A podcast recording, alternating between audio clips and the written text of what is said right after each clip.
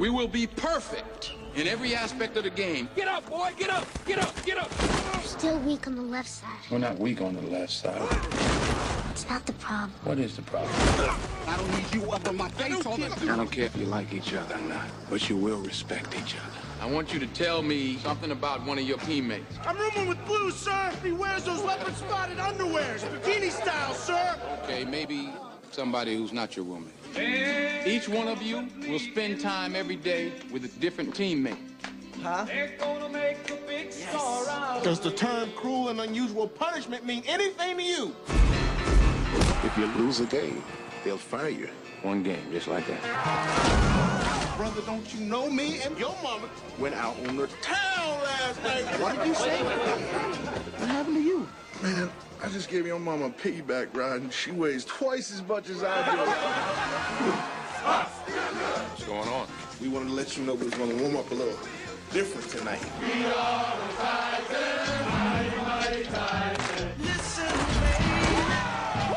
Ain't no mountain high, ain't no valley low. We're gonna let these people know who's gonna win state, right? Right. right? Right. Right? Greek mythology, the Titans were greater even than the gods. We're gonna change the way we run. They ruled their universe with absolute power. We're gonna change the way we block. Well, that football field out there tonight, that's our universe. We're gonna change the way we win. We don't let anything, nothing,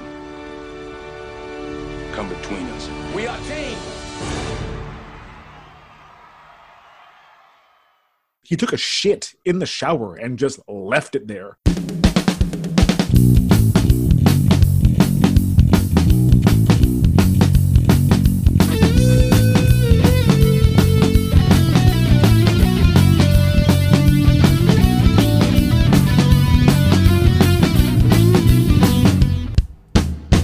Welcome to Recap and Gown, the podcast where four old millennials talk about the high school and college movies from back in the day when we were high school and college students to find out what made the grade and what should have been held back.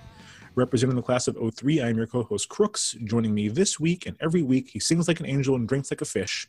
The class of 04's own Big Hearn, David Oscar Hernandez. What up, Dave?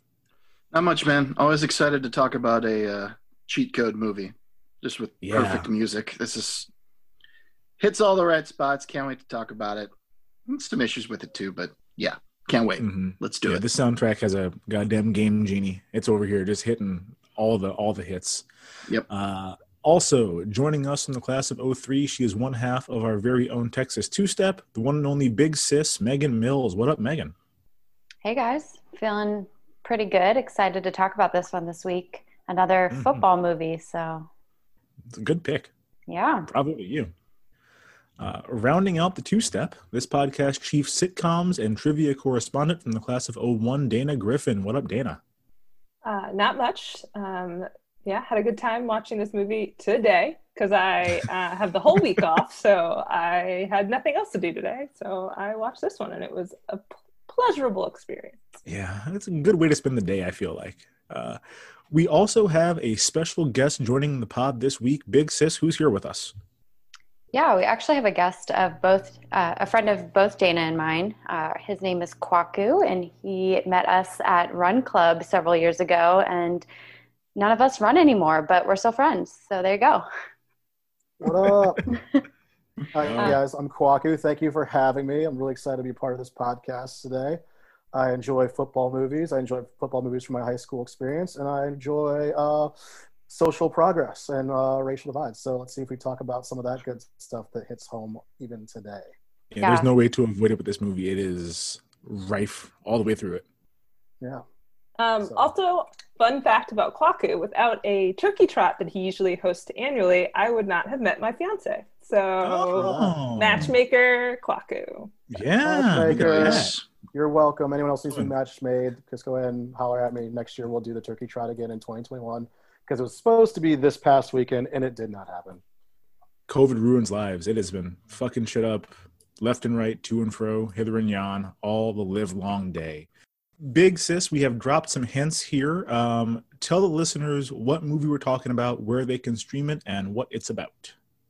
Yeah, so this week we are we are going to talk about Remember the Titans from 2000. It was actually a suggestion from Kwaku when he found out about the podcast. He was like, I'd love to come on and be a special guest and talk about one of these movies. And since we are in the football season, um, it just seemed quite perfect right now. Um, you can watch this on a variety of different sources. Disney Plus, if you have it, which I don't. Um, oh, shame on you. I know. Actually, so I have a Verizon phone, but my work pays for it. And when I asked if I could be added to Disney Plus, they were like, "We already pay for it, like everything. Get off. yeah, stop." Um, you can also watch it on Amazon, iTunes. I don't know if it was HBO Go, Max. I don't have those things, but all the usual spots. I have Dave's.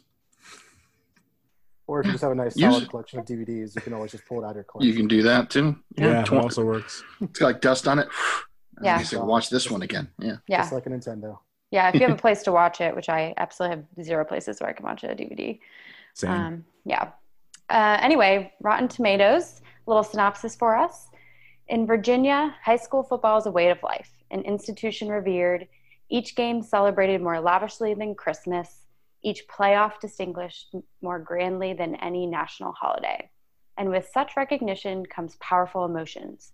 In 1971, oh, sorry, it's missing a comma. In 1971, high school football was everything to the people of Alexandria. But when the local school board was forced to integrate all an all-black school with an all-white school, the very foundation of football's great tradition was put to the test. I'm gonna, I'm gonna jump in here. I I follow college football recruiting real real closely. Virginia is not a state that I ever consider outside of like Hampton Roads, like where Mm. um like the Vick family came from and stuff. Outside of that, Yep. I don't really think about Virginia being like a hotbed of high school football insanity. And they, Mhm. that's the opening line of the movie that like in Virginia high school football is a way of life, and I'm like, is it though? That's Not double. A ball down there. This is triple A. Nah, Triple A. that doesn't mean anything to me. Maybe in the mean- 1970s it was. Could have been. Y'all don't know. Could have been. Could be. I wasn't Could be. Fuck if I know. It was a different mean- time. But What else is there to do in Virginia? I've been there and Let's see. Virginia Tobacco. ham. Tobacco. tobacco. Uh, going to Monticello. I Thomas guess. Thomas Jefferson stuff. Yeah. really No. nice yeah, really nice mountain ranges over there, but hmm not a lot to do. Well, it's in Alexandria, Virginia, which is pretty much DC. So I'm. That's sure- true. Uh, you're that's why I was. That's why I was thrown off. But I'm like, where are they? They trying like, is this Roanoke that they're talking about? No, I'm like it's Alexandria. Yeah, Yeah. if it's, if It's it's Hampton, Plymouth you have all black teams. I'm like, all right, I get that. Sure. Yeah. Just not a state. I mean, it's like I think about Texas, Florida, Louisiana, Georgia, Alabama, California. Virginia doesn't come to mind for high school football, but that's just me. And again, you know, recency bias. I don't know what 71 was like. I wasn't around for that. Uh, before we get into some memories of watching this movie when we were younger, uh, Dana, do you want to give us a quick rundown of who's in the cast?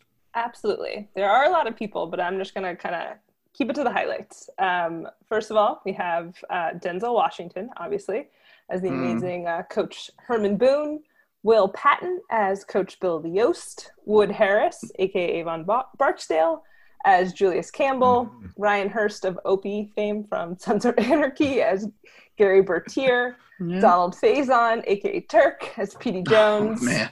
oh yeah. Yeah. A lot of Craig AKAs Kirkwood- here.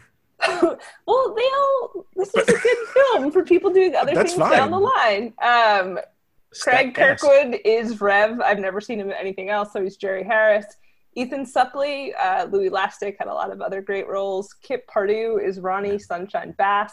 Hayden Panettiere, the cheerleader, and Juliet Barnes from Nashville uh, plays Cheryl Yoast. Nicole Ari Parker is Carol Boone. Kate Bosworth is Emma Hoyt.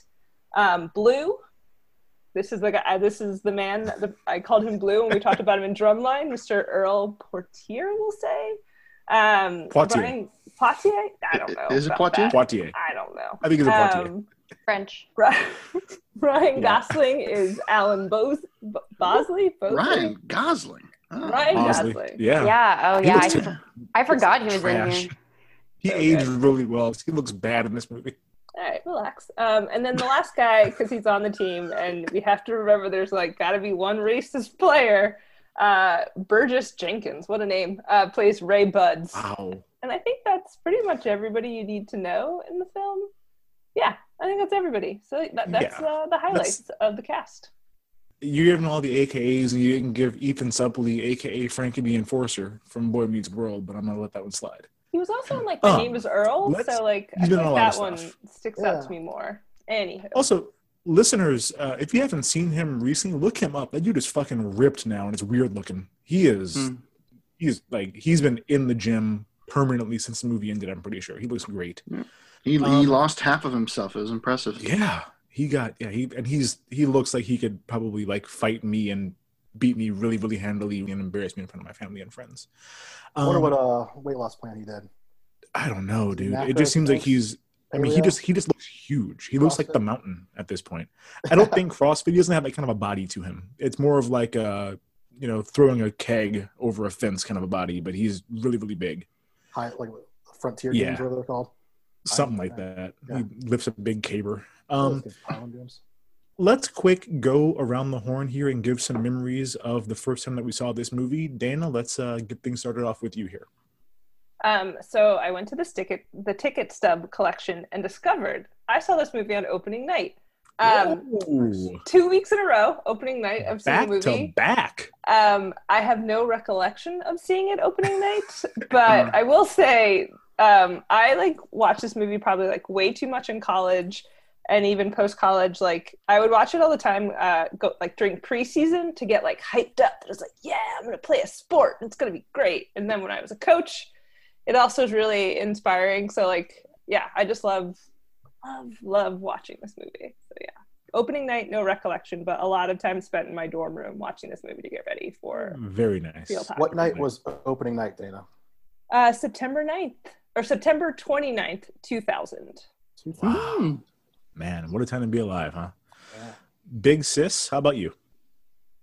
Yeah, I mean, I have a hard time remembering like the first time I watched the movie, but I do remember that I cried. Um, and I am going to say I cried again. This time. Oh, uh, what part? Like toward the end, just like the whole like when everyone's coming together and I don't know, it's just Okay. feel good. And Listen, then when, I- well, I, spoiler alert, when there's the ending is a little sad. Mm, hmm Hmm. Yeah, I, I'm also a crier during a film. I didn't cry during this one, but I there were there were times they were obviously pulling at those heartstrings. So I get that. No judgment here. It's not like you cried during Idle Hands because Well, I I did, I did cry during that movie, but for other reasons. Because it was so bad. Jessica Alba's weird sway dancing that makes us all cry a little bit. Uh, Dave, how about you? What memories do you have of this one? Yeah, I saw it yesterday for the first time. oh, that's Um, right. I forgot about that. What? Shocks a, that shocks a lot of. I told a few people I'd just seen this for the first time, and uh, the reactions were, uh, "What the? You see all these movies? I, I, it's, it's probably the the the Disney aspect that kept me from watching. I'm like, oh, this I'm not going to deal with any real topics. It's all going to be fun, happy stuff in a Disney movie. But Talking animals and Yeah. shit. yeah, it's stuff like that. I, I was waiting for just like, like a big owl to start talking to people, like, ooh, ooh, the Titans. And, I, I, Oh, that's your Um, owl voice. All the don't voice- know. Ooh, that's your owl voice? Fine, wh- whatever. Man. Get that Um, Diablo Cody I- back in here. you know I do really good impressions so um yeah it's uh it hits all the right notes. Uh and i enjoyed it. If you watch it really closely you're gonna see a lot of erex the, the probably a really inexperienced director involved with this movie. There's some Mm. issues with uh certain certain shots and everything. But other than that the story is solid and uh it was uh yeah tug at the heartstrings a little bit at the end. I don't know if i quite cried but you're just like yeah. Yeah. You just say that a lot at the end. Yeah. Yeah. yeah. It was good All right, uh, Kwaku, how about you? Um, well, I don't remember the actual watching of the movie, but I just remember the the way we all talked about it after the fact. Like, I was I grew up in Ohio, which actually is a big football powerhouse state. We're pretty Yeah, pretty good at that. facts. Pretty, yeah. So um, I was living in Columbus at the time, and I remember uh, at the school, predominantly white school I went to, but like you know we had a lot of interracial players, a lot of uh, like you know it wasn't like a segregated school obviously because it's the 90s now or like 2000s now, so that didn't exist. But we had you know black and white players. We all had to hang out. But I feel like it was a movie that did bring people together a little bit for the most part, even though we were already a team after camp and everything. But I do remember like the defense always started doing the uh, left side, strong side, left side, strong side, and then that was carrying on to the theme and like we had to go through two a days. And I think, you know, I remember it being like a thing that we kind of rallied around a little bit as a football team and like, you know, kind of like bringing togetherness. I don't know if we just quoted all those kind of lines, But yeah, I just I remember that way, that, like it bringing like a movie that like brought our team together around. It was like a feel good movie too. So I mean, imagine parents were happy we were watching as opposed to trying to sneak in the rated R movies or something. So Right. Yeah. yeah. Yeah, I'm, I'm kind of right there with you. I am told by my co-hosts that I'm limited to one Coach Still story this week. I'm not gonna use it right now, um, but I will say that the first time that I saw this was with my teammates, uh, sophomore year of high school, on a bus ride home from a game in I think probably DeKalb, which is like 45 minutes away. So um, we basically just saw the training camp part, and that's it. But I've seen it I don't know how many dozens of times since then. Um, I know for a fact we came together to watch as a football team um, after our junior year ended, uh, which we won one game that year. It was the worst year of football I ever played. And then all the junior captains who the guys who knew they were going to be captains as seniors like called the juniors together and were like okay so that year's behind us all those pieces of shit are up out of here. Like let's let's get together and really be something next year and then we made playoffs. So i i credit this movie with us turning that whole program around. Um as adults did this make the grade for us or get held back? Dana what do you say? Uh, totally makes the grade. I, I think this is get two weeks in a row where a, a movie's going to get high marks from me. Yeah Um, absolutely loved it. Like it's it was still so good. I think there are certain things that like I was reading some of the trivia beforehand that like it does kind of jump out at you. So I'll save that for us like a little bit later. But yeah, no, it's still great. Still great. A plus. Freaking love it. Denzel Washington could read me the fucking phone book and I'd say A plus. Like he every I was like trying to write down like, oh, that's really quotable. And I'm like, I'm just writing down everything that he was so good Denzel Washington says. Like it's all it's all oh, so good. Love this movie.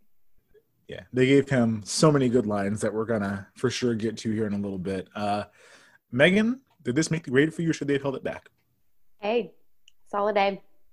all right look at that a bravo dave what do you say It was good. Made me feel good at the end, even though you know there's tragedy involved. I I still watching them like they came together as a team, and even after everything, they remained a team, and that's a story we could all you know use a little more of togetherness. Yeah, So- look at you sentimental dave that's a weird look Right, huh? So I'll say a minus or so. Yeah, because All right. because there th- there are some pretty glaring uh, continuity issues and stuff. You can see like there are some things it's it's it's and e- even that I, I can get over because you know still liked it.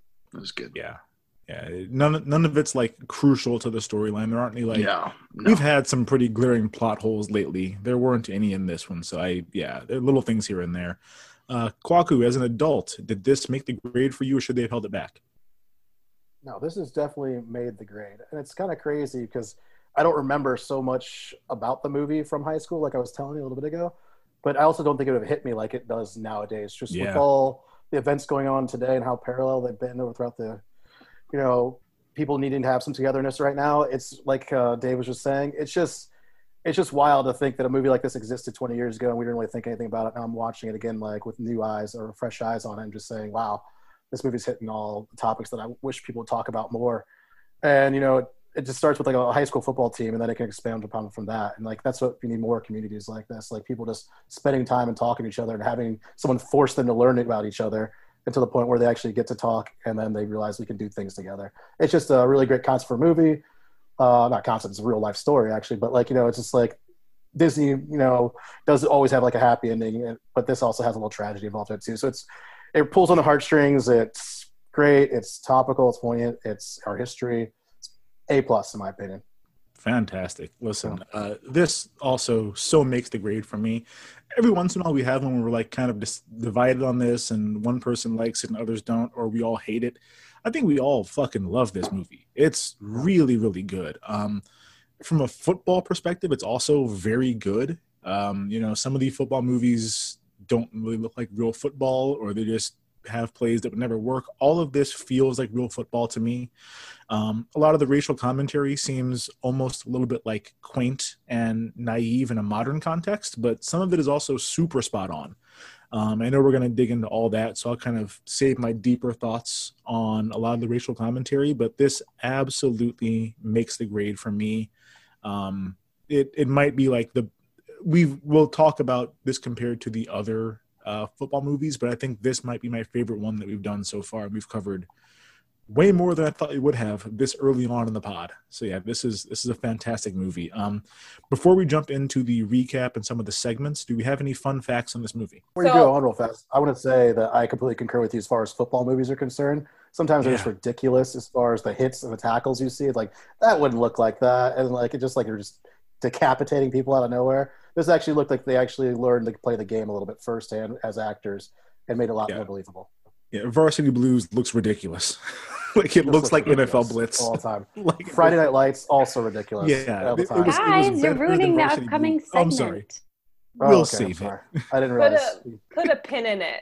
Let me just put a get pin through some that. facts. Um, Yeah, get, get these Put fun facts in here.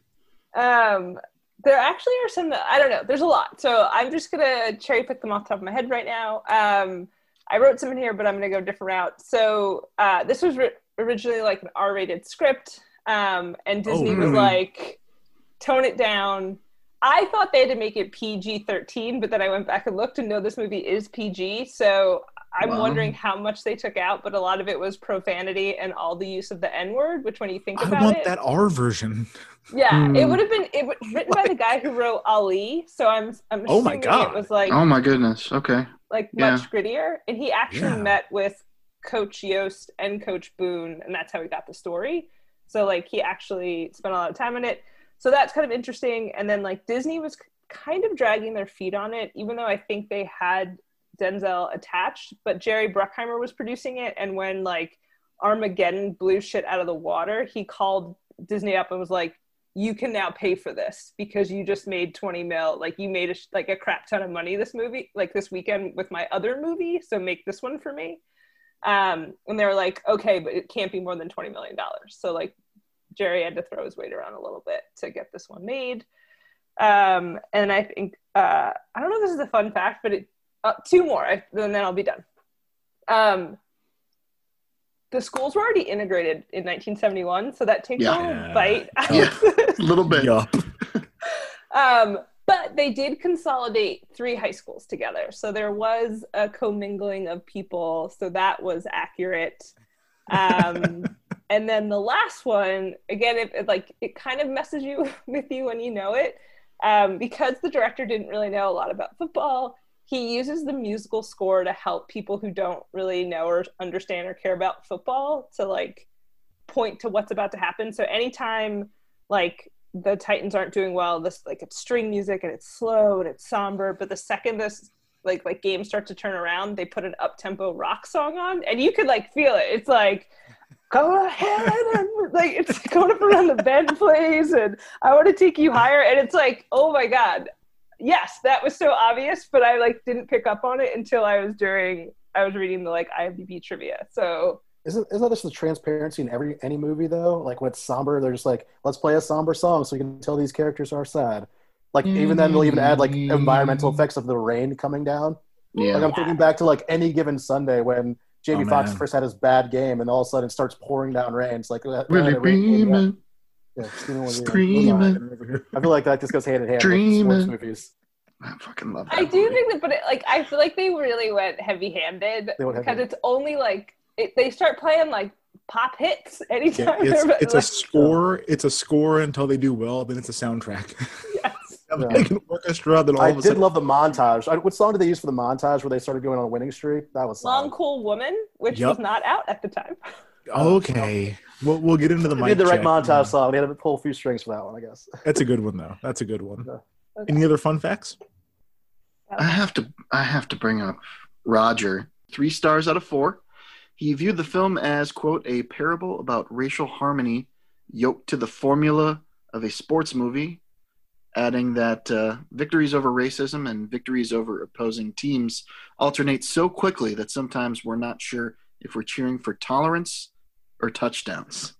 Real life is never this simple, but then that's what movies are for.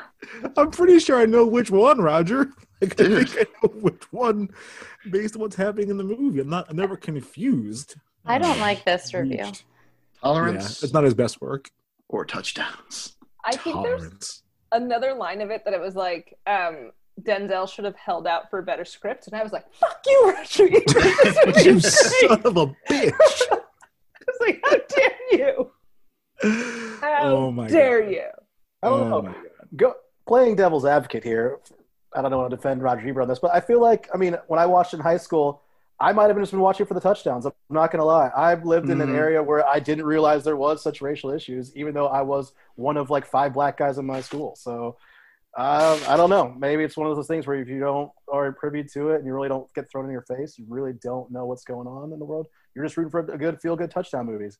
Then when all of a sudden you real world hits you in the face, you're like, oh shit, there's a lot more to me than surface level at this movie and surface level to this world. So Yeah, I fair. Roger Ebert probably just, he just he was one of those people that had not experienced any overt uh, racism in his life, and Uh, like- never him, absolutely. just never hit him. So No. that's why he was never rooting for tolerance.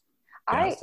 I mean, honestly, like that's actually why I think it works so well is because like there are so many layers to the story. Like you could totally just want a sports story and like ignore everything else and it still works Oh. better than I would say some of the other sports movies Right. that we've watched. Yeah. But then obviously like there's a much bigger story and of course, yes, it, the movie version of this story is you know changing things up to be a little bit more dramatic or to be a little bit more you know positive come together but i don't know that that's my my perspective raj Yeah, yeah. I, I mean, he's he's not wrong. It's just like I think a lot of that um, is because they they do a little bit of. It seems like, the, and we'll talk about the way they handle the racial tension, but it seems like a lot of it is kind of, no pun intended, black and white.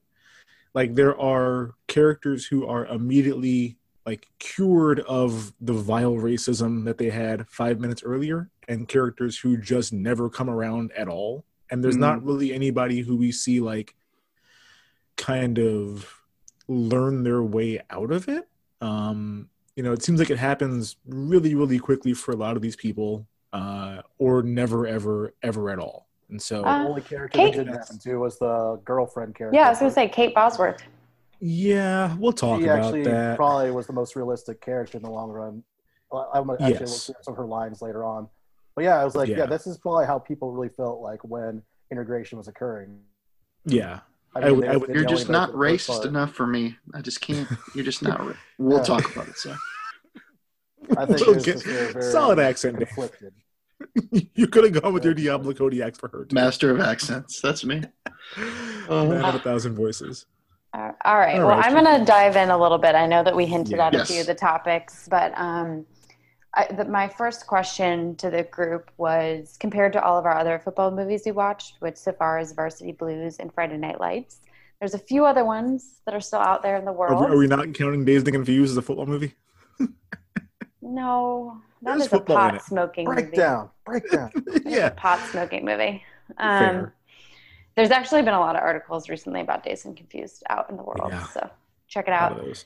Um, but it sounds like we're thinking that this movie kind of trumped the other two when it came to kind of football and the story. Is, is that an accurate perspective, and why? Uh, yeah, for me, um, I the, what stuck out to me the most, and we haven't seen this in either of the other two. This is the best depiction of what football camp is like. Like Okay. football camp is a huge part of high school football. Um, we had a quote unquote optional football camp and a quote unquote optional strength and conditioning camp every summer at my high school. And uh, if you didn't come, you weren't going to play. So they weren't Mhm. really optional. You kind of had to go to those. And a lot of what makes a team a team happens during camp. Like it's that stuff kind of sticks with you. And I am going to uh, use my Coach Still story right now. Um, I'm told I'm on a timer. So I'm- I'm gonna try to-. Oh, I'm sweating. All right. So, um, our football camp, we had one at our school. The, we also had uh, a college camp at Northwestern every year. And I'd say probably like a third of the team went. The guys that were very serious about playing would go to Northwestern. And before my junior year, the aforementioned one and eight season, uh, we went to Northwestern and we had horrible leadership on that team. Um, there was this dude, Anthony Scarpati, looked like a refrigerator. That guy was a killing machine and had a terrible attitude. Uh, Erskine Williams could have played Keep- at basically. Keep using names, man. I'm gonna. I'm giving all first and last. Go for it, bro. Erskine Keep- Williams probably could have played anywhere in the Big Ten, but he had horrible grades, so he wound up playing at Memphis and did pretty well there as a defensive tackle. There was Tony Cutler, who looked like a big time superstar wide receiver, couldn't catch for shit. This team was horrible. We were awful, awful, awful. And the year they went to Northwestern, 2001, we were not allowed to come back because there was this dude, Brian Fortenberry, uh, about six foot five, 300 something pounds, uh, offensive tackle. He and uh, Scarpati, and also this kid, Nick Pankoska, given all the names here, come sue us if you guys want to. You guys all did this shit. There was a day they didn't come to camp at all. They were on campus. We stayed in the dorms. They went down into Evanston. They go to Long John Silver. They got a shitload of fish and hid a bunch of the fish up in the uh, air conditioning ducts in the dorm. So the whole place stank like fish. Um, later on that same day, uh, Brian Fortenberry took a shit in the shower and just left it sitting there. Um, they trashed a bunch of the rooms. Like they were they were horrible. So we were not allowed to come back. Those guys got sent home. Um, and when all the other guys from all the other schools went down to Lake Michigan to like party in the water, we got held back to have a full, you know, full pads, helmets, mouthpieces practice instead. Um, and so we, you know, in that moment kind of came together as the junior class and said, we're not going to be like these guys anymore. Like this is embarrassing. That he took a shit in the shower and just left it there. And so like we didn't want to be like that. And so in this movie, watching them go through training camp and there were fights. We've had fights. I I fist fought a kid on our team um, during training camp my senior year at Northwestern. So seeing that sort of stuff, seeing kind of the tension and the way that the coaches really kind of get on your ass during camp, you never really see that in movies a lot. They jump right to the season starting.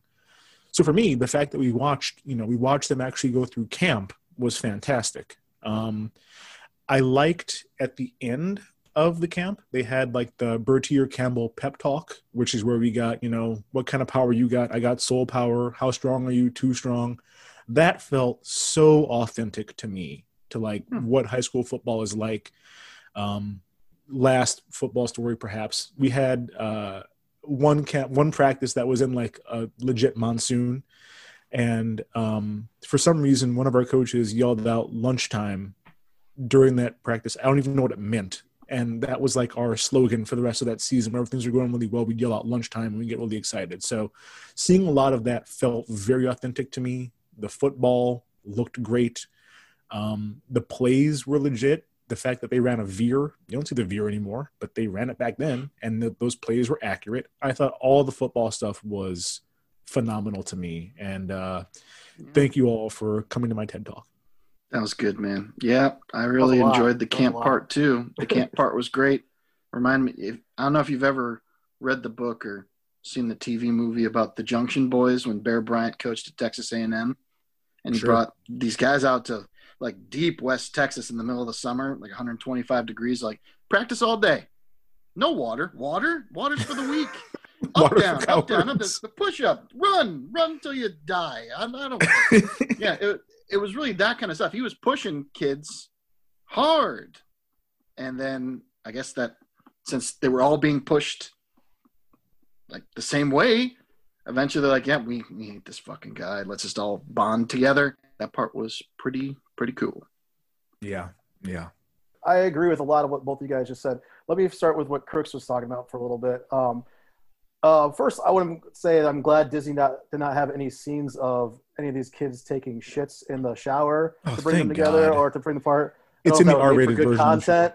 Yeah, that R-rated version. I think that one we got hit the uh, director's room floor. Thank God. But um, you know, besides that, I think yeah, camp really does bring people together. Uh, this movie needed that camp scene, obviously, because it wouldn't have made sense if they just want to start the season uh, having integrated the schools, and then all of a sudden they're like all to be besties at the time and they start playing together, because they would have never got to the point of working together on the field. And football is one of the sports where at any given play, all 11 people have to be working on the same page, or the play Yep. does not work. And so, so to get all these people who literally don't understand or talk or communicate to each other in the past to start talking to each other is what it takes, and that's what they did at camp.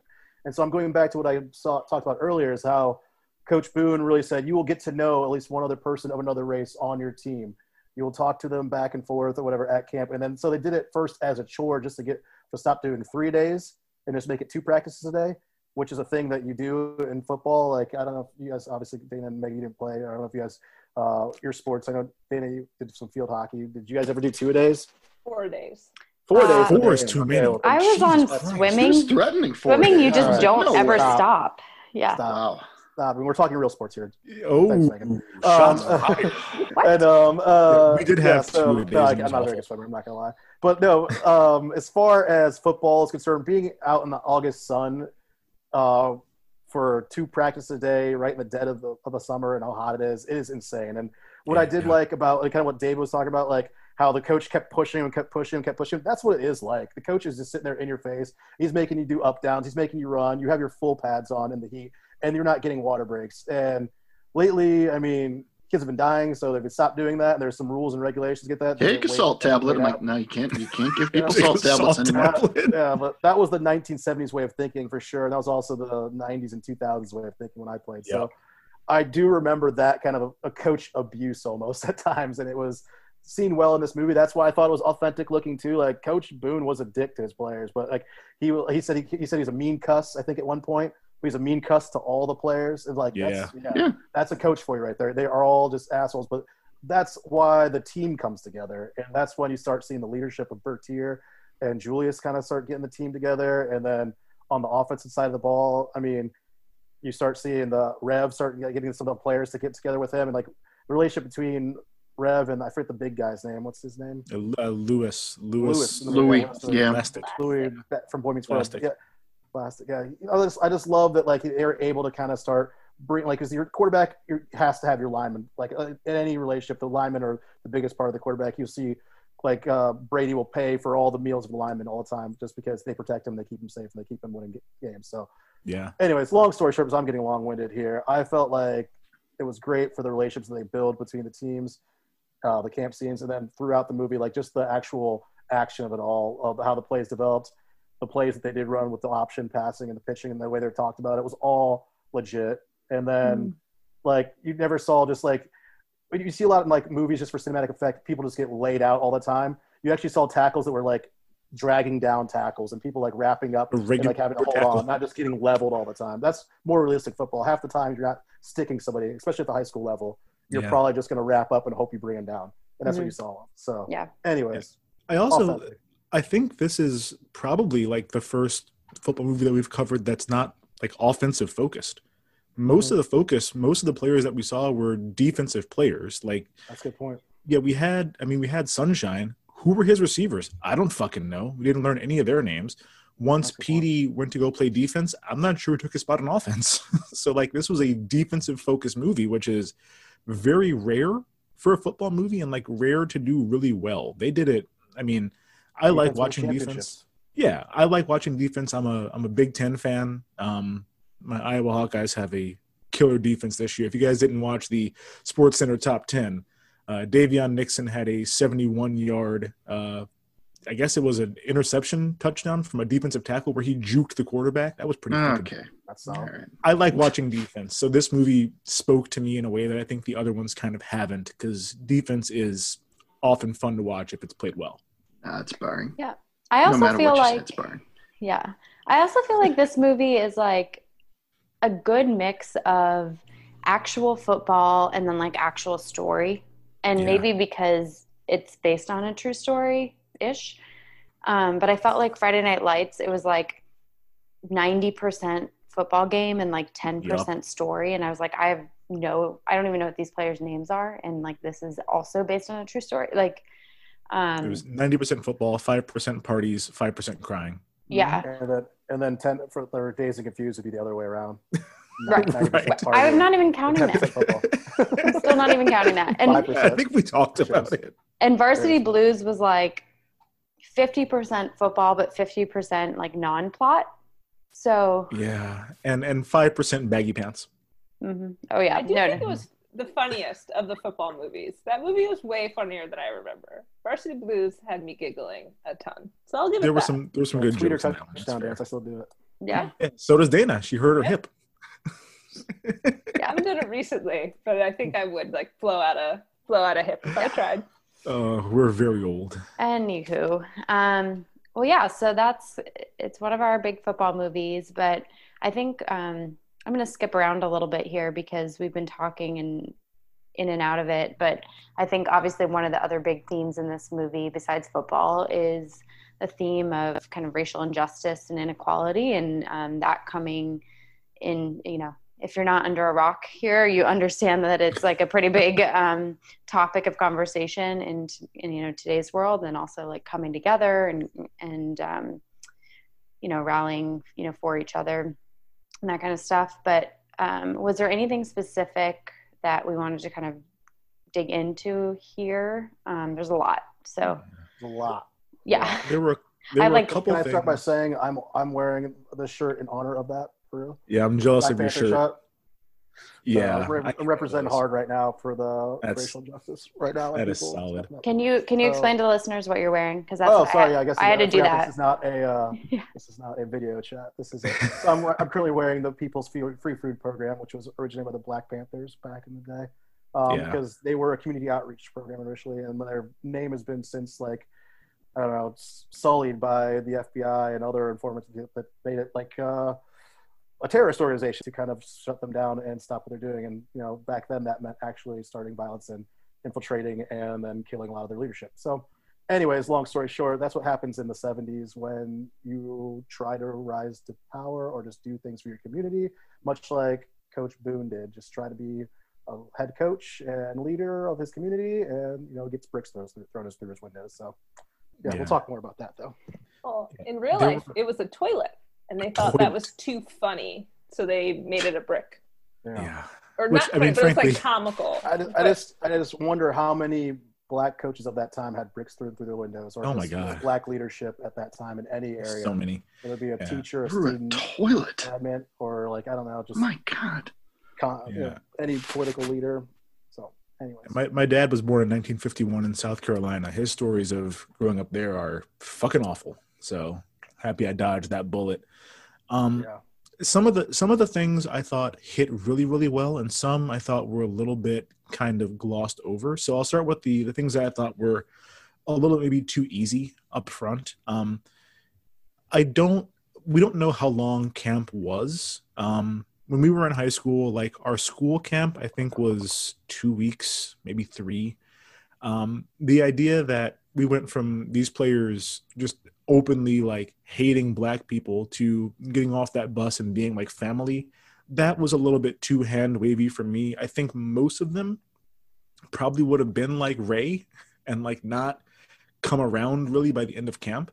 Um, so I thought that was a little bit too easy. Also, um, Bertier's mom, she came around very easily, and I think we could have used some scenes of him like really having to work with her to like, like I know this is who you are, but like Julius is great. She does at one point say, like, what would your father think? And I took that as Yes. Gary, your racist ass dead dad would be so pissed right now. And I was like, is that really? Yes. Like, I agree that's with that how too, I but- interpret So that. I think that's why she was able to come around, though, is that she doesn't have this racist ass dad that was probably there Yeah. to say otherwise. Uh, I mean, women are obviously free to think all how they want to think, but in that time Oh, frame, Not in yeah, that- 71. Thank you. Thank you. Oh, I, so I imagine sweet. in that time frame, I'm just welcoming you guys to Please be free thinkers. I know Play the but problematic day- siren. Yeah, I feel like Bill's going to tell you how to think it one day, but you know, don't let him. Okay, I'm allowing you to be. No, Thank anyways. you. Um, no, but like probably in that time frame, a lot of women were submissive to their husbands, and so if their dad was around, I guarantee she probably never would have came around. She would have been Yeah. still singing those undertones of what her father would think, and probably not the best. So Yeah. Uh, No, I I did think there were some things that they really nailed that were like, okay, this feels like earned and authentic to me. One thing that stuck out to me that they did multiple times, and I don't think that it really resonated with me then the way that it does now, was the kind of abject fear and horror of white people when black people are around because it, it wasn't it wasn't like oh we hate them. It was like oh they hate us. If they if they come in here they're going to hate us. It was if this coach gets to be the coach none of us are ever going to get to play.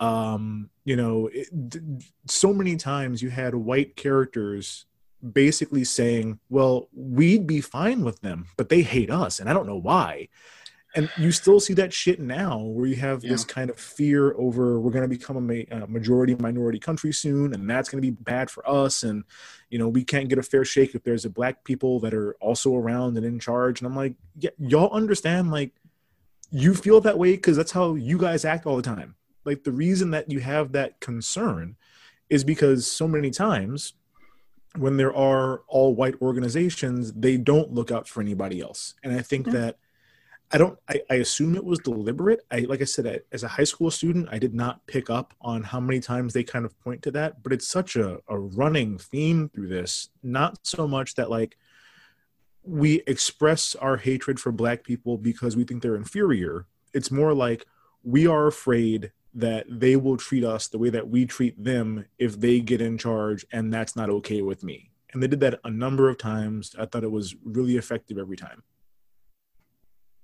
Yeah, I mean, I 100% agree with that. I mean, I I think that is what some of our demographic in America still think and fear that people that don't know black people or never met a black person in their life still are fearful that you know black people are to come in the majority or the minority minority will be then come the majority and then we will treat them as we have been treated for the past 400 years and make up rules that would only benefit us or you know put them in positions of servitude of some sort and I think that I mean I'm not white, so I don't know, but that's the look at their minds. I'm not from rural America, and I've you know never not met a black person before, so I don't know exactly what they're thinking. But I can imagine that's a sincere fear for people that just don't know any better. And when you have news outlets stoking those fears and like kind of telling people that you know these people are upset, that's why they're rioting, they're burning their cities down. Imagine when they come for you next.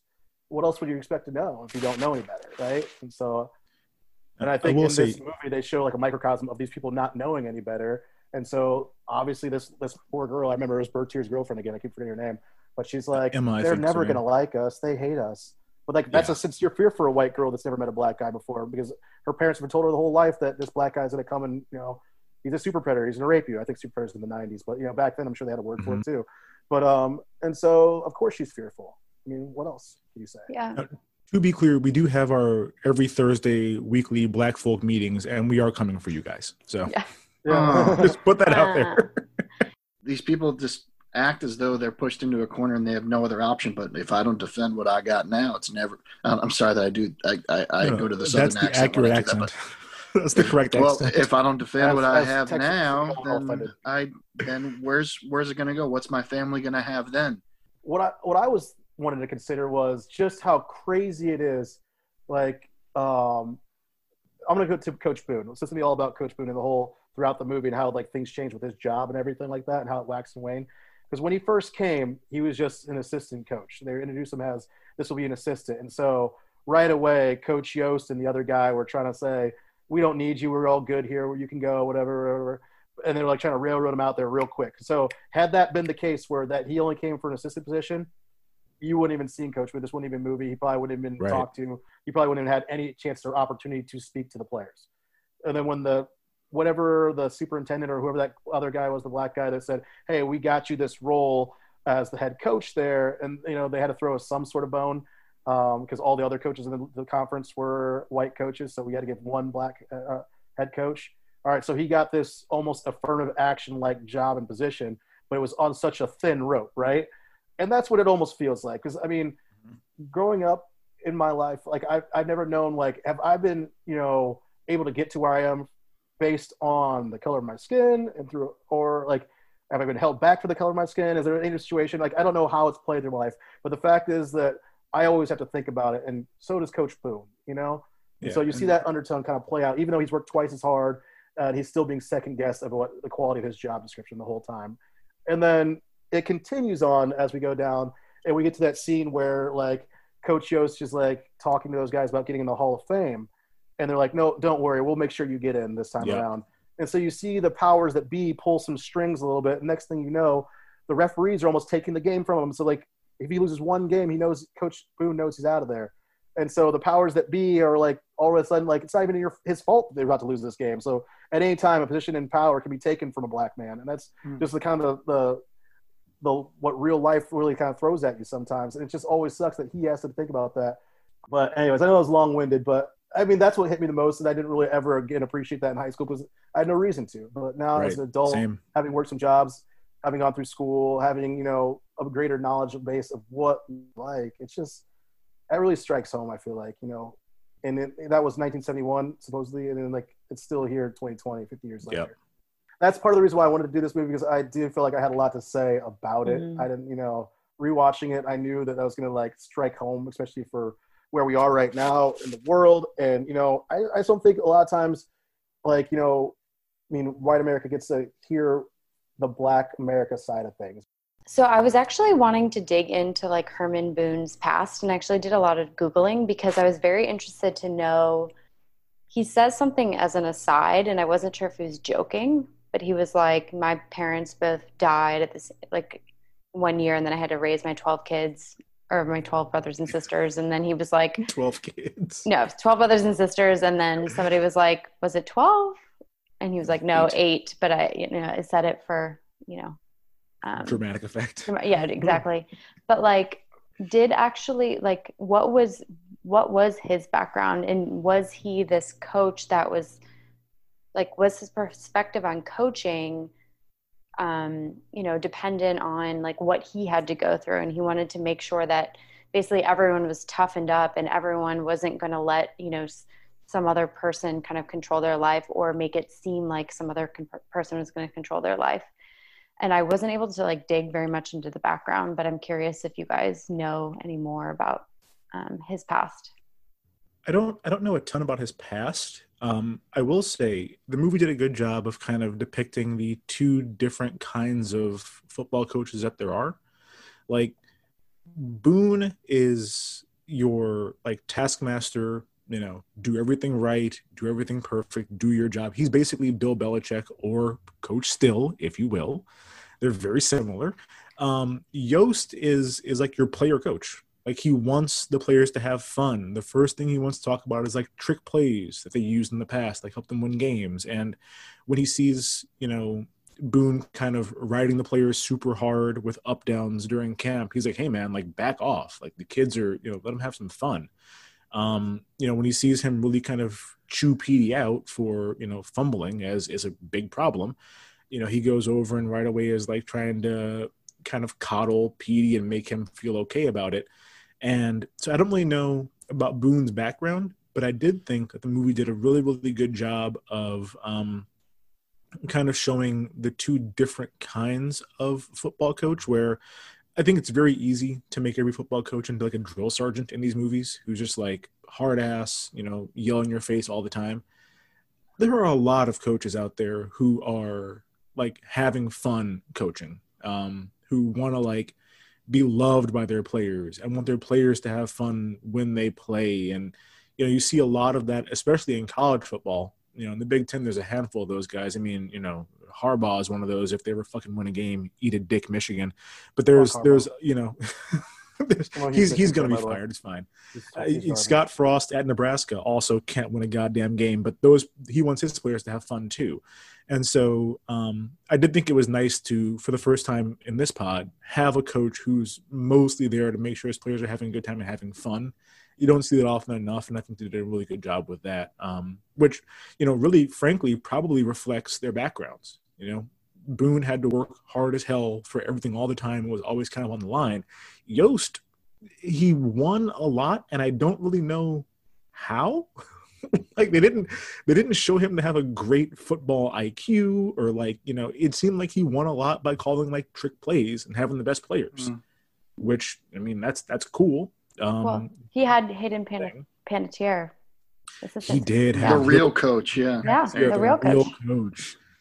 God, she was fun, huh?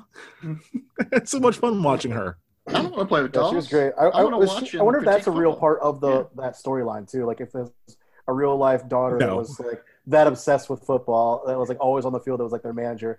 It's almost like made me think of like radio, like you know, like she was in the water. Oh God. But you guys should do a Cuba Gooding Jr. movie. I watched that in high school too. Yeah, Radio. that, That movie's movie actually, is- it does it doesn't hold up. It's pretty trash. Actually. Yeah, play the problematic siren. Yeah. Hold up. I saw it like in the theater, like the weekend it came out.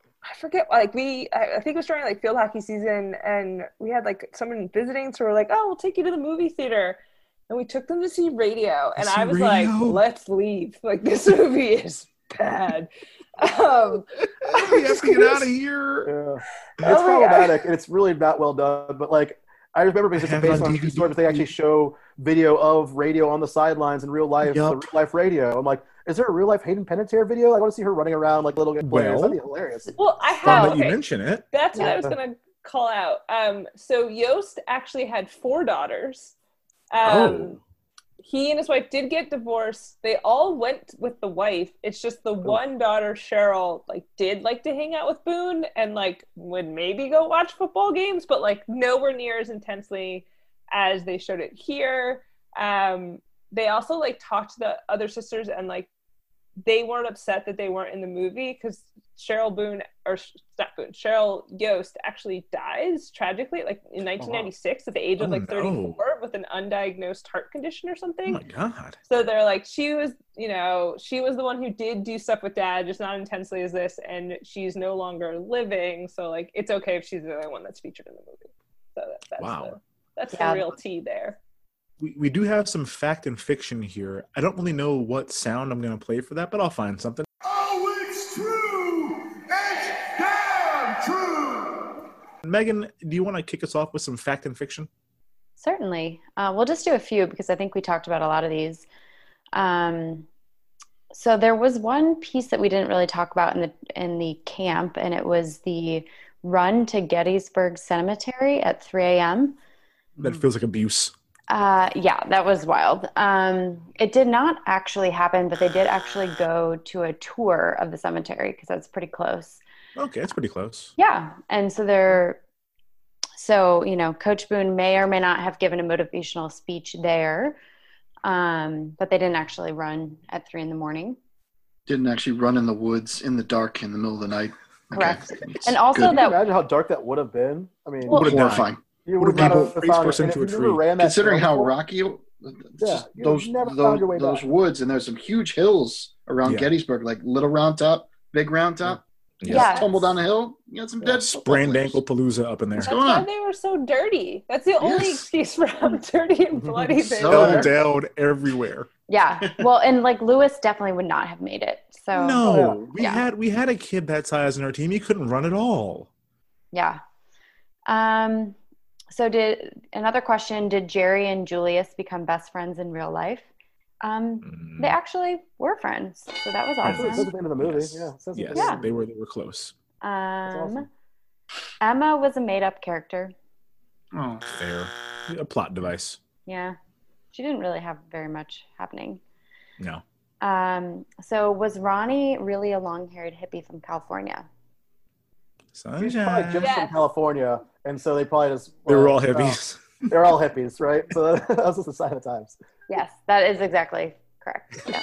Yeah. well, he's. I read something that said like he did have long hair, though not as long as they depicted it. But Bertier also had long hair. Right. They all had long hair. It was It's 70s. 1971. Mm-hmm. Yeah. I bet, I bet, like it was Virginia, and they were like around Alexandria, so like a lot of military people. I bet all the players had a buzz cut, except for the one Yeah. kid from California that probably had a normal haircut, It was. I think it was Oh. either crew cuts or long hair for everyone Yeah. on the team. There was no Yeah. middle ground. I think. right? But I Did- will say that Sunshine's character, I feel like, has lived on the most, like post like college and all that stuff, playing football. Just because, especially with Trevor Lawrence playing for Clemson right now. Yep. I don't know how many times They're exactly the Sunshine same, yeah. They're the Yeah. same exact person. So it's I mean, shit. We had Yeah. a long haired quarterback a few years ago. Uh, uh, C.J. Beathard. Everyone called Sunshine at Iowa. Anytime old you have a, a man. blonde, long-haired Yeah. quarterback, he will be sunshine. I mean, Yeah, and I every think, time. and you'll say it in the voice that Donald Faison said it. Sunshine. every time you see him. But, but the kiss between Oh yeah. Gerry and Sunshine. yeah, let's talk about it. Controversial. Let's talk about it. Did not happen. Did not happen in real life. Sorry, guys. No, I, I, I mean, I think People's Disney's reaction- pretty wild for throwing that in there in the first place. Like, it's Yeah. like we already got all these other things going on. Let's throw another, like, you know, undertone in there. Like, what? How are people's thoughts about homosexual? Uh, So- I mean, back and, then. and the way that it come that it comes about, he just kind of walks up and says, "Hey, hey, Gerry, this something I've always, this is something I've always wanted, or something." And he just goes like right on in, Yeah. Yeah. and um, This is Oof, like a, a a- save the last. real- This is like a save the last dance moment in which it Yeah. like didn't really need to happen because we didn't we didn't like talk about it Yeah. Really. No, No. this is George Wendt coming out of the closet in Outside Providence. Yes, there we go. Very Learning much to throw it in. Yeah. everyone's Yeah. pretty darn was- understanding about it for 1971 too. They, they're just kind of like, "Ah, it's his son."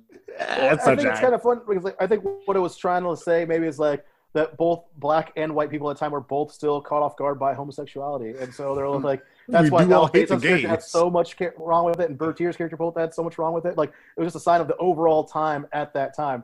But it was just like another layer that I don't think you know we needed to go diving down because there was so much else going on with that movie. So this didn't seem like it needed to be in the movie, but they did call him a fruitcake, and they started They saying did. that. So they needed to address it, I guess, somehow. Yeah, I suppose. But they could have just left all that out. I felt like, and just like Yeah. he could Yeah. have been just a, a long-haired hippie, and they could have made a fun of him for being a hippie because I Right. think that was also like kind of frowned upon back then too. I guess. Yeah, he makes a big deal. It's like I don't need to know, but I, I I, need to want know. to know. I want to know. It's a- I like that gotta line. Though. It's know, like, I don't need to know, but I need to know.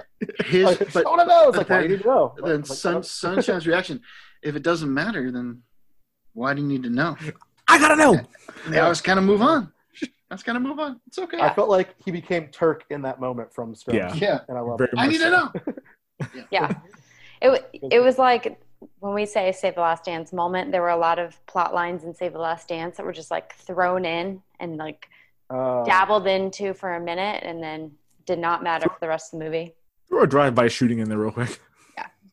Just sprinkle the drive-by on top of this. Um, all right, what else do we want to know? Cheryl's daughter, we already talked about. She was not quite the football fanatic. Bertier. Um, there's a there's Oh, a fact yeah. about Bertier. Oh, Gerry, the unluckiest guy in the world. Yes. that Yeah. car Oh. accident, he does get paralyzed, but it happens after the season. Yeah. Yep. Yep. Yeah. Not during the season. And So are we then allowed to talk about that now? Are we like, Yes. is that a spoiler? Or can we Let's talk about do it? it. No, we just Do we can talk about anything at any time. We don't do this in order anymore. That's what I was crazy. Like I was like, you know, being a physical therapist and having seen a lot of car accidents, seen a lot of people. It's just so unfortunate that he had, you know, paralysis from this car accident. And like, I just want to know, like, I want to know more about it. I want to know, like, was he wearing a seatbelt? Was he like dejected from the vehicle? What happened? Like, how did he? You know, most of the time you see like, you know, like spine injuries, like high level spine, cervical injuries. You don't necessarily see, you know, lower lumbar level injuries from a car accident like that. I don't know. It just seems weird. Well, it Like- wasn't also like that. He, the, his mom's Camaro, like they ultimately said it was like some sort of technical error, and Hmm. he like slammed into like a telephone pole or something. Oh, That wasn't makes like more sense to broad- get into. completely different than Yeah, what That's happened. a very different accident in a different year. Yo, we won. I'm driving away fast. He was driving away slow. Frankly, he was creeping away. Well, then he burned, floored he burned out, didn't he? Yeah. floored He, he did. He did. He did. That's right. Yeah, Um, that's fair. Yeah, I, I, that, that's a, that just sucks though. I mean, like, literally, so it didn't happen. So that scene didn't actually happen in real life. Then He actually No. played in the game. was- Yeah. played in the game? shortly Okay. after. Yeah. Yeah. But I mean I, I kind of like what Disney did there to pull my heartstrings. That's actually the Oh, moment where I yeah. do start tearing up. Is when I feel like, oh fuck. When you know it's I'm coming. gonna throw something know at this coming nurse. still Get out of here, nurse. Yeah. Why are you bothering me while I'm watching my football game? Don't come in here. Don't leave me. Okay, the accent Sorry. in this movie, we didn't talk about it. They're in Virginia, not Alabama. I was like, Okay. Well, Virginia is still a southern there are state, there right? are some deep deep accents there. Yeah, guys, it's still- in still a southern state. Alexandria, like No, they oh, aren't no. that far south. Yeah. I mean, they are. Dana- just outside Dana, of I- I don't I don't know know, that time Uh, frame. you I in think Maine might now, boy. sounded like that You back in then. I Maine now, boy. You're in Maine now. boy.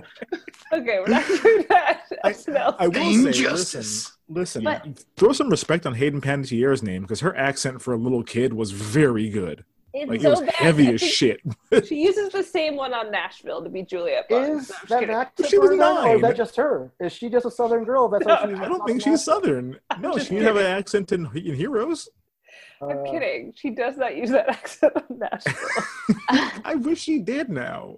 Um, I will say though, I'm just gonna go back to Gary. He actually also got um, killed by a drunk driver, and so that is why everyone That's- was coming together at the beginning of the movie. Back in That's why I said Miss, Double. Mr. the unluckiest guy ever. I'm Literally the unluckiest first A lot, of, guy. a lot of car accidents. No, that's Double unlucky, man. That's Did he actually play in the uh, special? Not special. Excuse me. Uh, what's? How, They called, I think they Yeah, called it the wheel, wheelchair games. Uh, It was Paralympics, I think. Oh, yeah, Paralympics. Yeah. That's what it's called. Paralympics. I'm like, why am I saying Special Olympics? Paralympics. Yeah. Yeah. So he Yeah. um That's pretty Not- but- badass. I mean, he still found like a community after the fact and like Oh, yeah. That's, that's awesome. Good for him. yeah he um let's see here. He got was it a gold medal in the He's a gold put? medal in shot put, and then he was like also was a, a speaker, you know, around the community and like a very big advocate for um, Special Olympics and just people with um, disabilities and wheelchairs. Yeah, Man, good for him, dude. That's so cool. it was really cool. That's what sucks. Like again, another good person dies after getting hit by a drunk driver. That just sucks. Ugh, I don't like it. Yeah. Um, any more fun facts, facts or fiction, or should we Yeah. just dive into something a little bit more lighthearted? yeah, I think I think you know we, Did- we did- mentioned. Go ahead. Sorry, I did have one more question about this. Was the season actually a perfect season too? Did they go undefeated? Yeah, they were thirteen and now.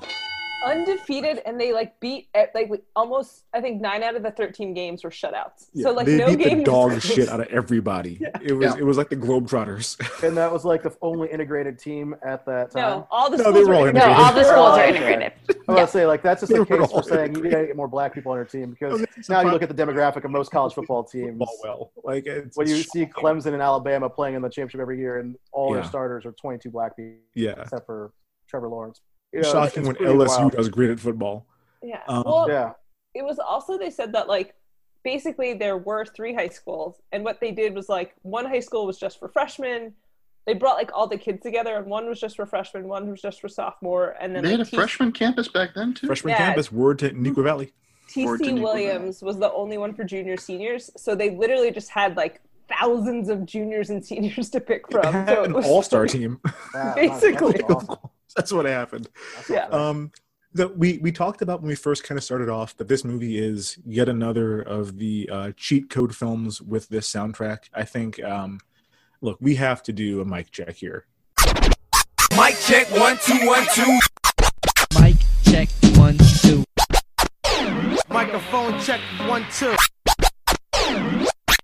All right. Uh, stop me if you guys feel like I'm gonna run through the sound, the songs in here, and just kind of, you know, let me know if there's one that you want to talk about in particular. All right, here we go. I heard it through the grapevine by Marvin Gaye. Uh, Express Yourself by Charles Wright and the Watts. Spirit in the Sky by Norman Greenbaum. Norman Greenbaum, not the name that I would have thought about for that song. That song's fucking banger. It's Uh, not like Spill- Norman Greenbaum and the The Greenbaums, Spirits or something. I'm not. I, I probably. Uh, Spill the Norman Wine by War. I Um, fucking love that song. Love Spill the Wine. Ain't No Mountain High Enough, Marvin Gaye and Tammy Terrell. Uh, Time Has Come Today by the Chambers Brothers. Ah! That's right. The Way You Do the Thing You Do by the Temptations. The original Venus by Shocking Blue. That happened twice. That song was also in Outside Providence. Uh, this song, I did not know this was the title of the song. Na Na Hey Hey Kiss Him Goodbye. They never say Kiss Him Goodbye, I don't think, but that's the title of the song I thought that was like a Jock Jams original from the '90s. I didn't know it's been around since.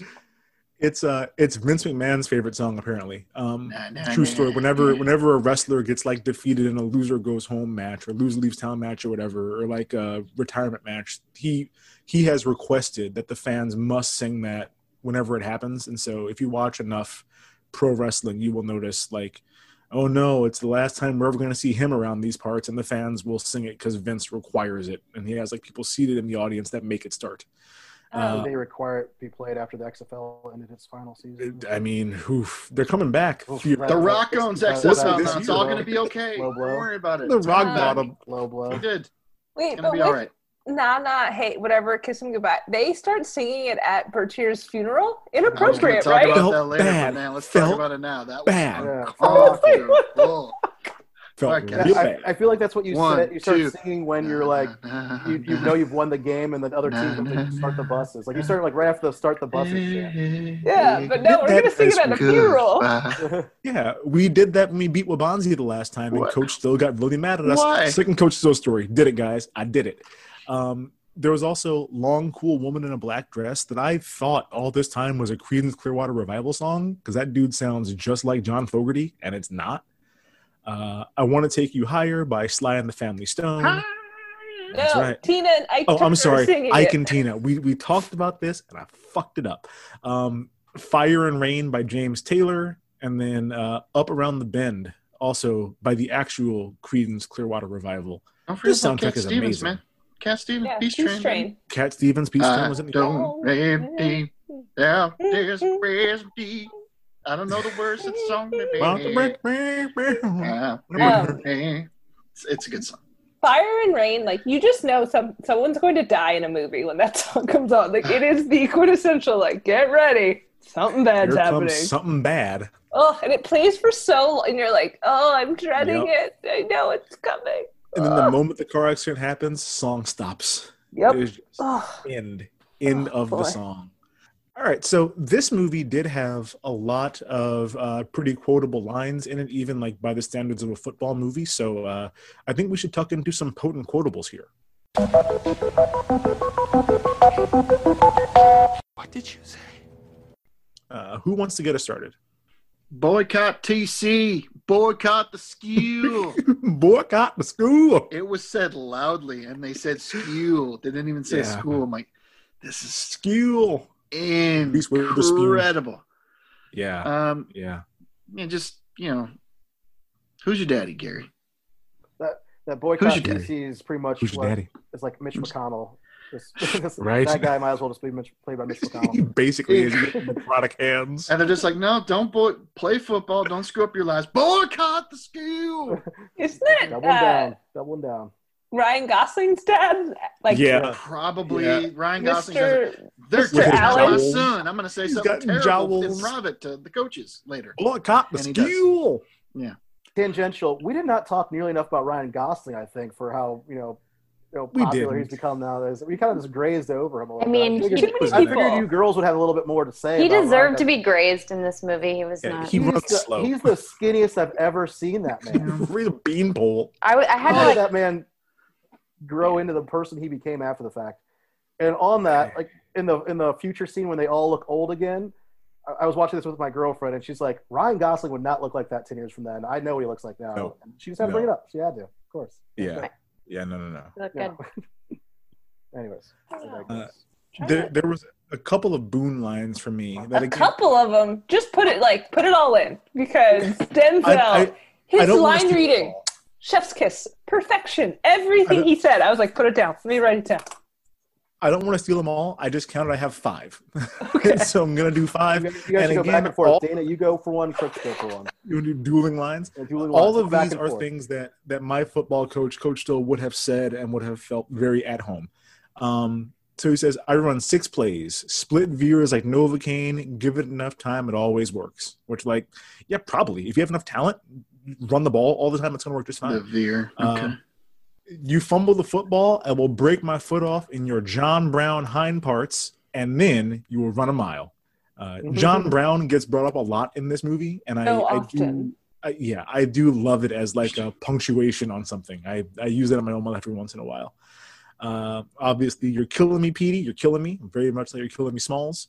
Uh, water is for cowards. Water makes you weak, which is like, nah, man. They're all gonna get like you know dehydration and pukes. You Yeah, only use water to clean blood out of your uniform, and you don't get any blood on my uniform. Uh, it's like it's like it's like Coach Sauers from King of the Hill. Just take a salt tablet. Take a salt tablet. going. Sour Coach worry about. Sours. Take a salt the tablet. last one, the last one, um, we talked about this in whatever episode, a whole bunch of Coach Still stories.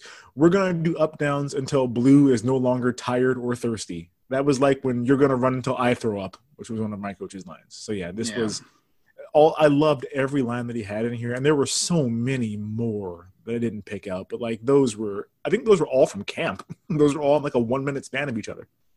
Well, There's a you're, cook, you're cooking my grits. When he was like asking Yeah. some of them. That was a great one. I've never, Good heard that saying ever used. You're grits, overcooking my Oh, you're grits. overcooking my grits. Overcooking them. Oh overcooking God. my That's such a grits. southern- You're overcooking my grits. I'm gonna start using It's that one really every now and good. when People ask too Um, much of me. Yeah, I liked when uh, I think it was like Boone was with Yoast, and people. I think it was something about saying like they're worried about how he's going to treat his kids. He's like, I ain't going to cook them and eat them. That was great. So good. That's solid. Yeah. um, and then when I think like Yoast, Boone asked Yoast to be a part of the team and be like his assistant uh, head coach, and he goes, "Work under you," and he's like, that's the way you see it," and I was like, "Get him, get him." Um, Cook him. Cook him. what else? What else did I have? Um, I also just like I, I didn't. It's, it would be too much to write down. But when like Petey's all excited the first day of like they're meeting in the gym and he has his Ugh. hand up and like he wants a high five from Coach Boone, and Coach Boone's like, "Put your hand down." And there's like that whole back and forth. And he's like, "It's zero fun, sir. Like football is football's fun. ultimately- It's and- fun, is it? You Oh, have I fun gotta give Donald. Fa- a young Donald Faison credit for going line for line with Denzel Washington. That's scene. It's really He's like, good. Football's Yeah. fun. Yeah, Sure. he's like, No. "Oh, you're you're thinking now. Come on, keep thinking." And he's like, "Is it fun?" No, no not fun, sir. No- zero fun. Zero fun, sir. fun, oh, sir. so good. After Yeah, all I mean, high you gotta think that that's like. Donald Faison's like second movie or whatever it was. He, I I think don't so. think it 'cause- was his second. well, because well, he was in I mean, Clueless. Clueless. Clueless than that. What else would he? What would he There might have been Are- something. That was, I'm that was sure a there four year things. gap. Clueless was 96, 97, 96. so he had to have done How much work did he do in between Oh, well, he was he was on the Clueless TV show between those two at least.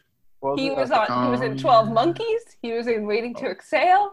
He Whoa, was what? Can't hardly wait. He wasn't as, He- as big He of wasn't though. He good. was. He was the drummer wasn't from as, as big Love of roles though. Like, Well he was done. As a big role where like he's going head to head with the main That's character, and that That- main character fair. being one of the biggest actors of that time. I mean, that's There is That'd an be hard to oral do. history on ESPN that they did like uh, for the 20th release, so like 20th anniversary, so a couple months ago, and it was like he did say that it was really cool that like everybody got their scene with um, Denzel, and like Denzel That's was like, awesome. really repaired and like would go into it, he'd take you aside and you'd work on it, and yeah. one of the people was like saying when they they all had to be afraid of him at camp, he was like, "Oh, it was very easy because easy, we yeah. were all like petrified of messing up in front of Denzel."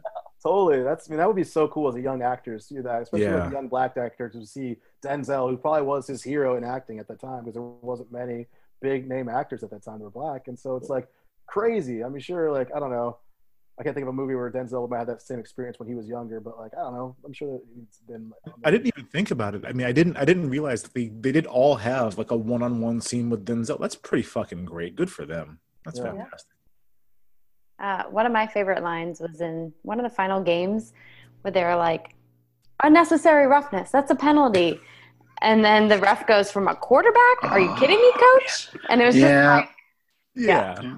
yeah. That was a little, it was that was a little but- yeah, that, that was a little revenge from Sunshine being like, oh, I'll bend over and I'll flip the guy and yeah. hurt him a little bit. Sunshine after. bending over. Yeah, monochromatic scene. Gave him a high back Oh, body jeez. drop. See what you did Oh, there? yeah. See what you did there? So good. So Um, I don't remember the exact quote, um, but yeah, there was a lot of uh, like I might take it back a little bit. Like so, when Hayden Panettiere was talking about like that's not fair, that's not fair, she goes and kicks the guy that was telling his dad that he Yeah. lost the job. I thought it was really cute, but like it's just kind of funny, like to see like that's like she really didn't think it was fair, like that her dad was losing a job to a, a person. I don't know, she just played it really well. It's really cute. she was quote. peak precocious. A solid precocious little girl in this movie. And I, I will say, um, when I lived with Dave, I was a much more volatile version of myself around football only. And watching her freak out in the stands was Mhm. like watching me watch Iowa football 2009, 2010. Oh yeah. I was I was After, 18 uh, year. No, after a long like night, like Friday night drinking, Saturday morning, Man. 11 a.m. at the start of the games, you you would just hear like some TV sound and then like, yes, yes, Crooks. I was Uh, a mess. Yeah, Listeners, I will in the post. crowd, she said something like lines like like Wake he's you up beat like he stole something. every there. It can be like he stole at- something. Yeah. I, I, when listeners, at uh, I will post a picture of me in my in my Iowa costume from back in the day uh, on our Instagram this week. But I there was a cape involved. At one point, I had a Viking helmet with one horn. Uh, one of the horns got broken off during a post game melee, uh, the 2006 Ohio State game. I want to say. So yeah, I my my look was a lot back then. There were some game bibs and uh, yeah, I'll, I'll post that on Instagram. I should get a Yeah. look at that. football. Can't Yeah, wait. That was, that was something. Um, so one of the things that we do like to do on this pod is uh, take a look at a side character who didn't really have a huge role and see if this was the start of big things for them or kind of the peak of their whole career. So it is time for an IMDb deep dive. Big Sis, who we diving on this week? Yeah, so it was a hard one. And we've talked about a lot of like very successful actors, actors and actresses that went on to do great things. Um, but I'm going to go with the Rev. Uh, Okay. Jerry the Rev Harris was played by Craig Kirkwood. Um, he is literally best known for this role. Oh. And he was Um, good at this. Why is he yeah. more this? He was good at this. Um, so he's a a really angelic voice too, might I add. Yeah. He started singing. It was Oh, I know. Yeah. I was like, so man, that guy sweet. can really hit those notes. Yeah, he does seem like a Um, reverend. Yeah, so he is actually a lawyer and Oh. former actor. Um, Yeah, so he acted from 93 to 2006 and then um, practiced law from 2008 to present. So he was in a, yeah, he's been in a variety of different things, more as a guest star in My So-Called Life, Family Matters, The, the Parenthood, The Fresh Prince of Bel Air, Sister Sister, Steve Harvey Show. Oh wait, hold on. In Fresh Prince, he was Geoffrey's son or Geoffrey's fake son who like No. hustled them. He yes, Yes! he was with, with a What? fake British accent. Remember that episode? Stop. He showed up and he was like, "Oh, I'm Geoffrey's kid," and he hustled him in pool and shit. Yeah. Oh, Mm-mm. Wow. Okay. It, it all came right on back to me, folks. Wow. Oh, wow. I was gonna make a joke about him being inspired to become a lawyer because he was on JAG for like three episodes. Mm. Not a Um, good joke. Yeah. Probably true. Probably true. Uh, he was he dabbled a little bit in theater. Um, Theater. yeah, Little Shop of Horrors, Grease, Big River. Uh, he was in Why Do Fools Fall in Love? Oh, I fucking love that movie. Frankie Lymon movie, Oh, man. yeah. Why do fools fall The in ageless love? Tate Sing it. Donovan. So good. Yep. Yep. Really Hmm. good. I haven't seen that. I'm, I'm going to add that to my list. Check it out. It's real L- good. Was it Larenz Tate plays? Yep. Oh, you're right. Larenz Larenz Tate. I was thinking, Yep. who's Tate So Donovan? But yeah. Larenz Tate. That's what Larenz. Tate. Tate Donovan's uh, the white guy from. Uh, he's in. Uh, He was on the OC. Uh, he was the he was the dad who, who had the What's Ponzi face scheme. Dad. Oh yeah, The yeah, Ponzi yeah. scheme. Yep. Sorry. He's the guy. He's the guy in Scandal that she starts having an affair with. That's not the president. Oh. There you go. Oh, I never made it that far. Also, formerly with uh, Jennifer Aniston. That was like Yep. a big thing with. her. Okay. I think he was on Friends at one point as a. Probably. As a Joshua. Joshua. Yeah. yeah. Joshua. Yes. Um, but back to our friend Rev. Um, Yeah. Yeah. So he he actually graduated from Loyola Law School in 2008 and is now a practicing criminal defense attorney, having Is that your had people Wow. in Chicago there? Your people in Chicago right there? Yeah, I which, mean- which Loyola? The the Chicago. Uh, one Oh no, the, uh, that's uh, Loyola Marymount in Los Angeles. My parents' alma mater. My parents went to Loyola Marymount. out Passed the California bar exam. They only pass fifty percent of people every year, so that's pretty good. Wow, I'm impressed. Good for him. That's good. I mean, and he was still getting roles like up to the point basically that he decided to go into law. Like his last role is in 2006. Would you guys Um, rather be a B-list actor or a lawyer? Uh, what am I a good lawyer?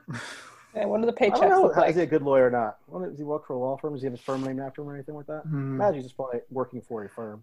I think B-list teen actor would be okay with me. Like you, you did some shit, people recognize you, but it's not your whole life anymore as an adult. I Um, don't so know. Some it, people do make it their whole life, though. I bet they start to go to like the circuit and still sign on. I bet we Oh yeah, find the uh, convention circuit for sure. Fred Savage somewhere out there to sign an autograph for me somewhere along the line. Right or strong for sure. Or right, right, strong guy. He's out there doing. Oh. Was he ever a list, Megan? okay. what Um, cabin fever? he, he was pa- plastered all over my bedroom closet. I buy that. He's so your type back then. I know. Um, but I will say, interestingly enough, he met a spouse and got married in 2005, um, and he quit acting in 2006. Mm, It's probably her fault, Yoko. All right. Well, that was a fun deep dive. Guys, uh, that does bring us to the end of the podcast. And just like the end of the school year, that means it's time to hand out some superlatives. Y'all, before I get into this, I'm so happy to do a sports movie. We have so many superlatives. There's so many characters and they all survive. Uh, this is one where they give us like an epilogue. I disregard that. So Not all. Not all. Well, in in my Hmm. book, they all survive until the end of the movie. Is the point? I can. They I are can do. attending Bertier's funeral. The start of Technically, the the start of the movie, yeah, that's how it opens. So imagine But- he but we survives. don't. Do we know that at the beginning? Yeah. or, it's- or do we they're all find out in at the end? No, I think we walking found out at the end whose funeral. funeral it is. Oh yeah, we don't know do. who his Yeah, we funeral don't know is whose in the funerals. We know that it's a funeral. It could have been Boone's or, or Yoast or whatever. Okay, here it we wasn't because we saw them We walking. saw And Boone then- walk in the Yoast. Nah, whatever. right. That's That's okay. Boy, this is awkward. All right, uh, Ray is most likely to use the phrase "There's not a racist bone in my body." Louie is most likely to appear on a bottle of barbecue sauce. Rev is most likely to have beans, greens, potatoes, tomatoes, rams, lambs, hogs, dogs. I hope you guys get that reference out there. If you don't, I will. It is Thanksgiving. You name it. I'm gonna put that in here in the chat afterward because shame on you guys for not knowing that fucking reference. Yeah. Blue is most likely to release a song that appears on 97.9, The Quiet Storm. Petey is most likely to give himself a nickname in college. Ronnie is most likely to post shirtless thirst traps on Instagram in his 60s. Ew. Julius is most likely to make someone apologize by giving them that look. And Mm. Gary is most likely to do inspirational feats of strength at elementary schools. Very wholesome. You need to get like there's a phone book in half. Like, like, yeah, phone. Those, those guys are like, yeah, praise. It's exactly that. Those guys are the best. You guys don't really know beans, greens, potatoes, tomatoes, rams, lambs, hogs, dogs. I'm waiting This for the so explanation. sad. It, it There's didn't. there's a. will I'll put it in the chat. There's a there's a um Little there's a, mix a of preacher Thanksgiving dinner. the preacher who was there's I don't even know what part of her sermon it was, but she's she's listing things that are like around I assume Jesus, and she's like, But look at here! Look! Beans, greens, potatoes, tomatoes, lamb, rams, hogs, dogs, chicken, turkeys, rabbits. You name it! and they they they That's remix it, good. put a beat under it. I got beans, greens, potatoes, tomatoes, lamb, rams, hogs, dogs, beans, greens, potatoes, tomatoes, chicken, turkeys, rabbits. You name it! Beans, greens, They put a beat under it, and then Hell no. you name it. No, no, no. It's, it's in the same to the vein no. as uh, "Hide the Kids, Hide Your Wife," and then they remix Yes, it, put a little yes. to it, It's- they it put a beat under it. It's a fucking "Hide fucking kids, hide your wife." Is Yeah, it it's the so- is it the same uh like pastor as like Trump's pastor who they were like no, recently it's not Ted? Copeland. No, not it's, a white lady COVID-19. recently. Oh, that lady. No, it's not her either. It's a black lady. Oh, okay. This is this is a uh, a Southern Baptist black church with the beans, greens, potatoes, tomatoes. Um, I'll put that also on the Instagram. But you guys, Potatoes, tomatoes. I'm gonna I'm gonna put that. You guys are gonna watch it when we finish up recording here. Um, the next movie is my choice, and this one is a bit of a deep cut. I I hope you guys know it. It was a favorite of my brother and mine um, back in the mid '90s. The movie stars Jon Lovitz, who I know is a favorite Oh. of Dave's. No fucking way. Yes. It is called Yes. High School High. Yes. Yes. Fuck yes. Yeah, I was gonna do. I I, was know gonna it. do Dangerous Minds. I was gonna do Dangerous Minds. This is gonna be then like, so no, no, good. We will do the the comedy version. parody of Dangerous Minds. This Uh, movie is so uh. fucking fun. Uh, Tia Carrere is in it, who you might know from Wayne's World. Um, I'm not even sure who else is in it. Cowboy. Yeah. The, y'all, this is peak Jon Lovitz. Imagine Jon Lovitz as the star of Stand and Deliver, and that's basically what this movie is. It is so much fun. Yeah, it's Oh, like- this like is- Dead Pfeiffer. This is it's like on a the- Dead Best believe somebody's paying the Pied Piper for this one. Slash, Mhm. Like, but This- just make a comedy version of it, or like Yeah. Bulworth, where you make a political, Yep. version of it. So This is on the edge of It's on the, at the timeline. It's well, we did we did we did Hackers, which I think is older than this, but it's right on the cusp. But this was 90 a big movie. 95, 96. Yeah, we we try not to go before ninety five. This is ninety six, so this makes the cut. High School High. It is phenomenal. I'm very excited to watch this, uh, guys. That does it for this week's episode. If you like what you heard, tell a friend. Uh, pop on over to iTunes, Spotify, Google Podcast, or wherever you get your podcasts, and be sure to subscribe, rate, and leave us a five star review. Then follow us on Twitter and Instagram at Recap and Gown Pod. That is R E C A P N G O W N P O D. And if you didn't like what you heard, in the words of Coach Herman Boone, I will break my foot off in your John Brown hind parts, and then you will run a mile. Take it easy, millennials. We will see you next week.